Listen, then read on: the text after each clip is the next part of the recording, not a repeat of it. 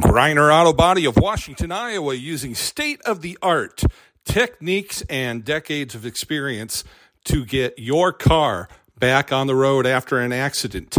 And Car Doctor of Washington, Iowa. No matter who Frankensteined it, they can fix and clean and customize it. Present Round Guy Radio's Southeast Iowa Today.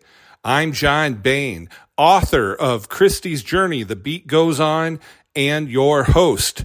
On today's episode, I'm visiting with President of the Keota Historical Museum, Karen Sypherd. Karen, welcome to Southeast Iowa today on Round Guy Radio. Thank you. Hey, you have something really exciting happening in the city of Keota next month, and that is the 150 year celebration, the sesquicentennial. And I know as president of the Keota Historical Museum, you've got some neat things planned. Can you tell our listeners about it? Well, the sesquicentennial is June 9th, 10th, 11th, and 12th. And right now we're looking for family stories from Keota residents that want to share the stories about their families uh, on like a bulletin board, pictures, uh, written story, whatever they want to give about their family history. Some families have been in Keota uh, a whole 150 years, and we would like to showcase them in our museum. That is incredible. Uh, how many generations would that be? Lots. yeah. Well, well, is a generation like every 10 years or so? I think so. So that'd I be what? So, yeah. 15, 15, 15 generations. Yeah. Yeah. That that's amazing that there would still be family members from that far back that are still in Keota. Yes, Incredible. there are some. Now, and then oh, go ahead. on Thursday of the sesquicentennial, it's History Day. So the museum will be open from 2 to 4 or 2 to 7 on Thursday. And we're also having a pie baking contest where um, anybody can enter homemade pies for judging, and then there will be prizes for that. Now, I've got And- a question. I- have to ask you this. Do you have enough judges? Yes, we do. Oh, We have three capable ladies from the community who have also been 4 H judges in the past and good cooks that are going to judge. It'd be Judy Searin, Georgia Conrad, Georgia's in charge, and Shirley Greiner. And we are happy to have them on board. But I bet you are. Well, if those ladies need any help, I know there's a couple of us at Round Guy Radio, myself and Dave Johnson, that would definitely lend our taste buds. okay, well, we're going to. Dwight Dua is going to auction off the pies. One of the Oh. pies. The um, every contestant brings two of the same pies, and they all have to be homemade. They cannot be soft pies because we don't have refrigeration space. And then we're going to auction off one of the pies, and the money will go back to the historical museum. Well, hopefully people are feeling very generous and loosen up those purse strings and, and give a large sum for those pies. We're hoping. Yes. Well, so and that's and that, and that is the first day of the the Yes. Fund. Is, is that correct? Sesquicentennial, yes. Uh huh. Yes. Okay. And then on Friday, we're going to be open from 4 to 7.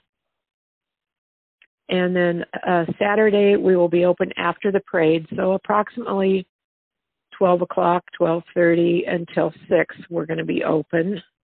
And then Sunday, we'll be open from 11 to 3. Well, that gives people plenty of opportunities to come to the come to the museum during the sesquicentennial.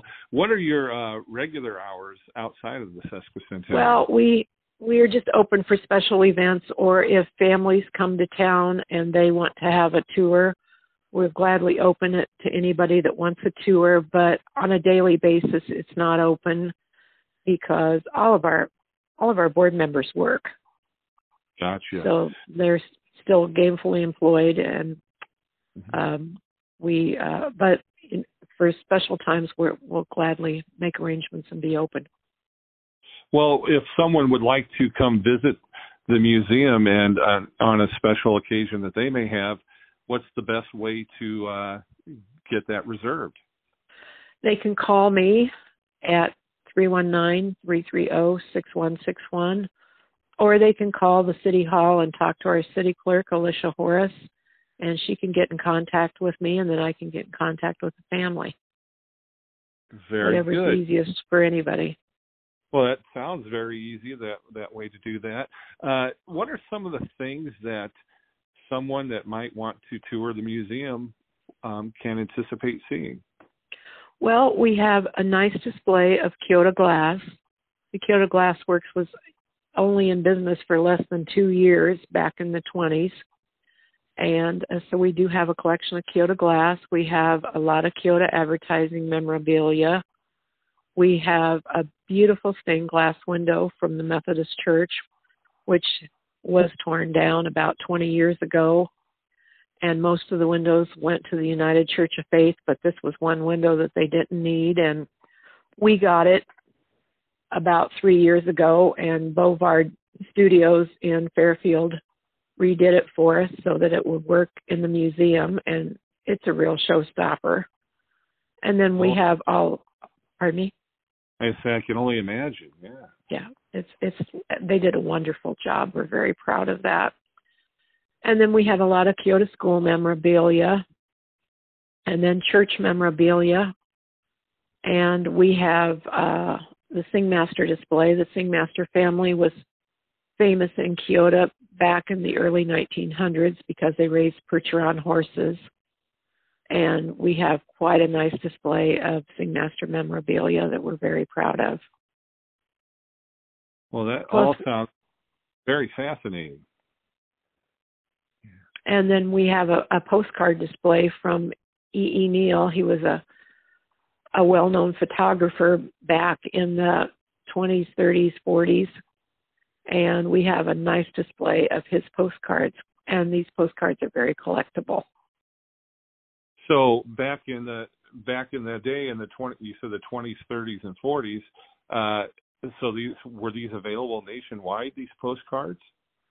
I don't know if they're available nationwide, but I know that if you see one on eBay, you pay dearly for it. well, I, I know that a lot of people out there do collect uh, the vintage postcards, so that uh, that's, I'm sure that is highly sought after for folks that know what they're looking after. right. Right. Yeah. Well, um, I was going to ask you, as uh, as president of the museum, what is one of your favorite displays? Uh, I like the Singmaster display because I find the Singmaster history fascinating and the Keota glass. I see. You know, both things I I really don't know much about. I I had no idea that there was a Keota glass factory there and and the Singmaster, can you tell us more about that too? Well, the Singmasters imported Percheron horses from France. And uh, they would go over by ship to to buy these horses and then bring them back into the United States and ship them back to Iowa on rail cars. And then they would unload them in Keota. And most of the a couple of the Singmaster farms are just a mile north of town. And there are two Singmaster mansions still in existence one right at the edge of Keota and another one uh, about a mile and a quarter north of town that are kept up very well and, and beautiful homes. In so fact, there's, going to be a tour of the Sing of the uh, Elmhurst, the Singmaster Mansion near the golf course during the sesquicentennial. Okay, I was just going to ask: Do people live in these these mansions yes. now? Yes, okay. they do. Okay, wow, and and one will be opened up for the public. Right. Will there be a admission cost for that? I think there might be the uh, the sesquicentennial group is in charge of that. Uh, we our our board didn't get involved in that. We felt like we needed to keep our members pretty much working in the museum during the yeah. four days. Yeah, you you folks are going to be busy, that's for sure. Right. Now, for a person that's listening to this, and what's neat about our podcast, Southeast Iowa Today on Round Guy Radio, we get people that listen to our podcast from all over the United States and some from other countries around the world. And if someone wants to uh, find out more about the sesquicentennial, and maybe is there like a a Facebook page or a website that has yes. all of the events that so they can check out everything and and yes, mark the Keota Sesquicentennial has a Facebook page, okay. and it, it it's very well kept up by Lori Westendorf, who's chairman of the Sesquicentennial. I'm sorry, Lori Hammes. Lori Hammes. Okay. And yeah, um, so all they have to do is go on Facebook and look for the uh, Keota Sesquicentennial. Yes. Okay. Well, that's great. Now, um, what else was going to ask you? As far as um, the folks, you have other folks that are uh, part of the the museum board that uh, work with you. Did you want to mention any of those folks? Yes, there are seven of us on the board, and um, Dan Flynn is our vice president. Jill Batesel is our secretary. John Greiner is our treasurer. And then we have Jerry Klein, Brett Romosier, and Les Greiner on our board. And they're we're very fortunate. We have a wonderful group of area residents that really care about the museum and they're dedicated to keeping it going and um, really enjoy working on our projects because well, we rec- are constantly getting new things in. Oh wow! I was going to say I recognized uh, a couple of those names that you mentioned, and I know they're very involved in other aspects of the city of Keota as well. So uh, yes, they are definitely they care, and I mean you've got a busy bunch there. Now, one of the things, the seven of you, the seven or eight of you that you, you mentioned there, do you have something planned to commemorate the sesquicentennial event?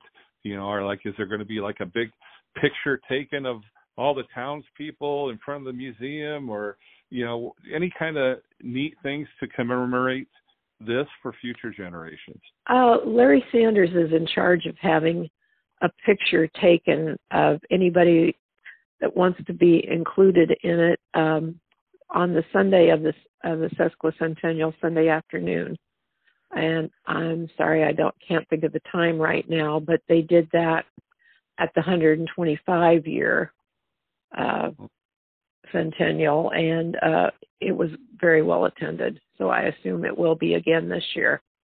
Oh, I bet it will be. I mean, it's really it's a chance for you folks listening. It's a chance for you to be a part of history and be documented as being part of an event. And gosh, you know, before you know it, 25 years goes by fast. You'll be the town will be celebrating 175 years and looking at the picture from the sesquicentennial. Right. Yeah.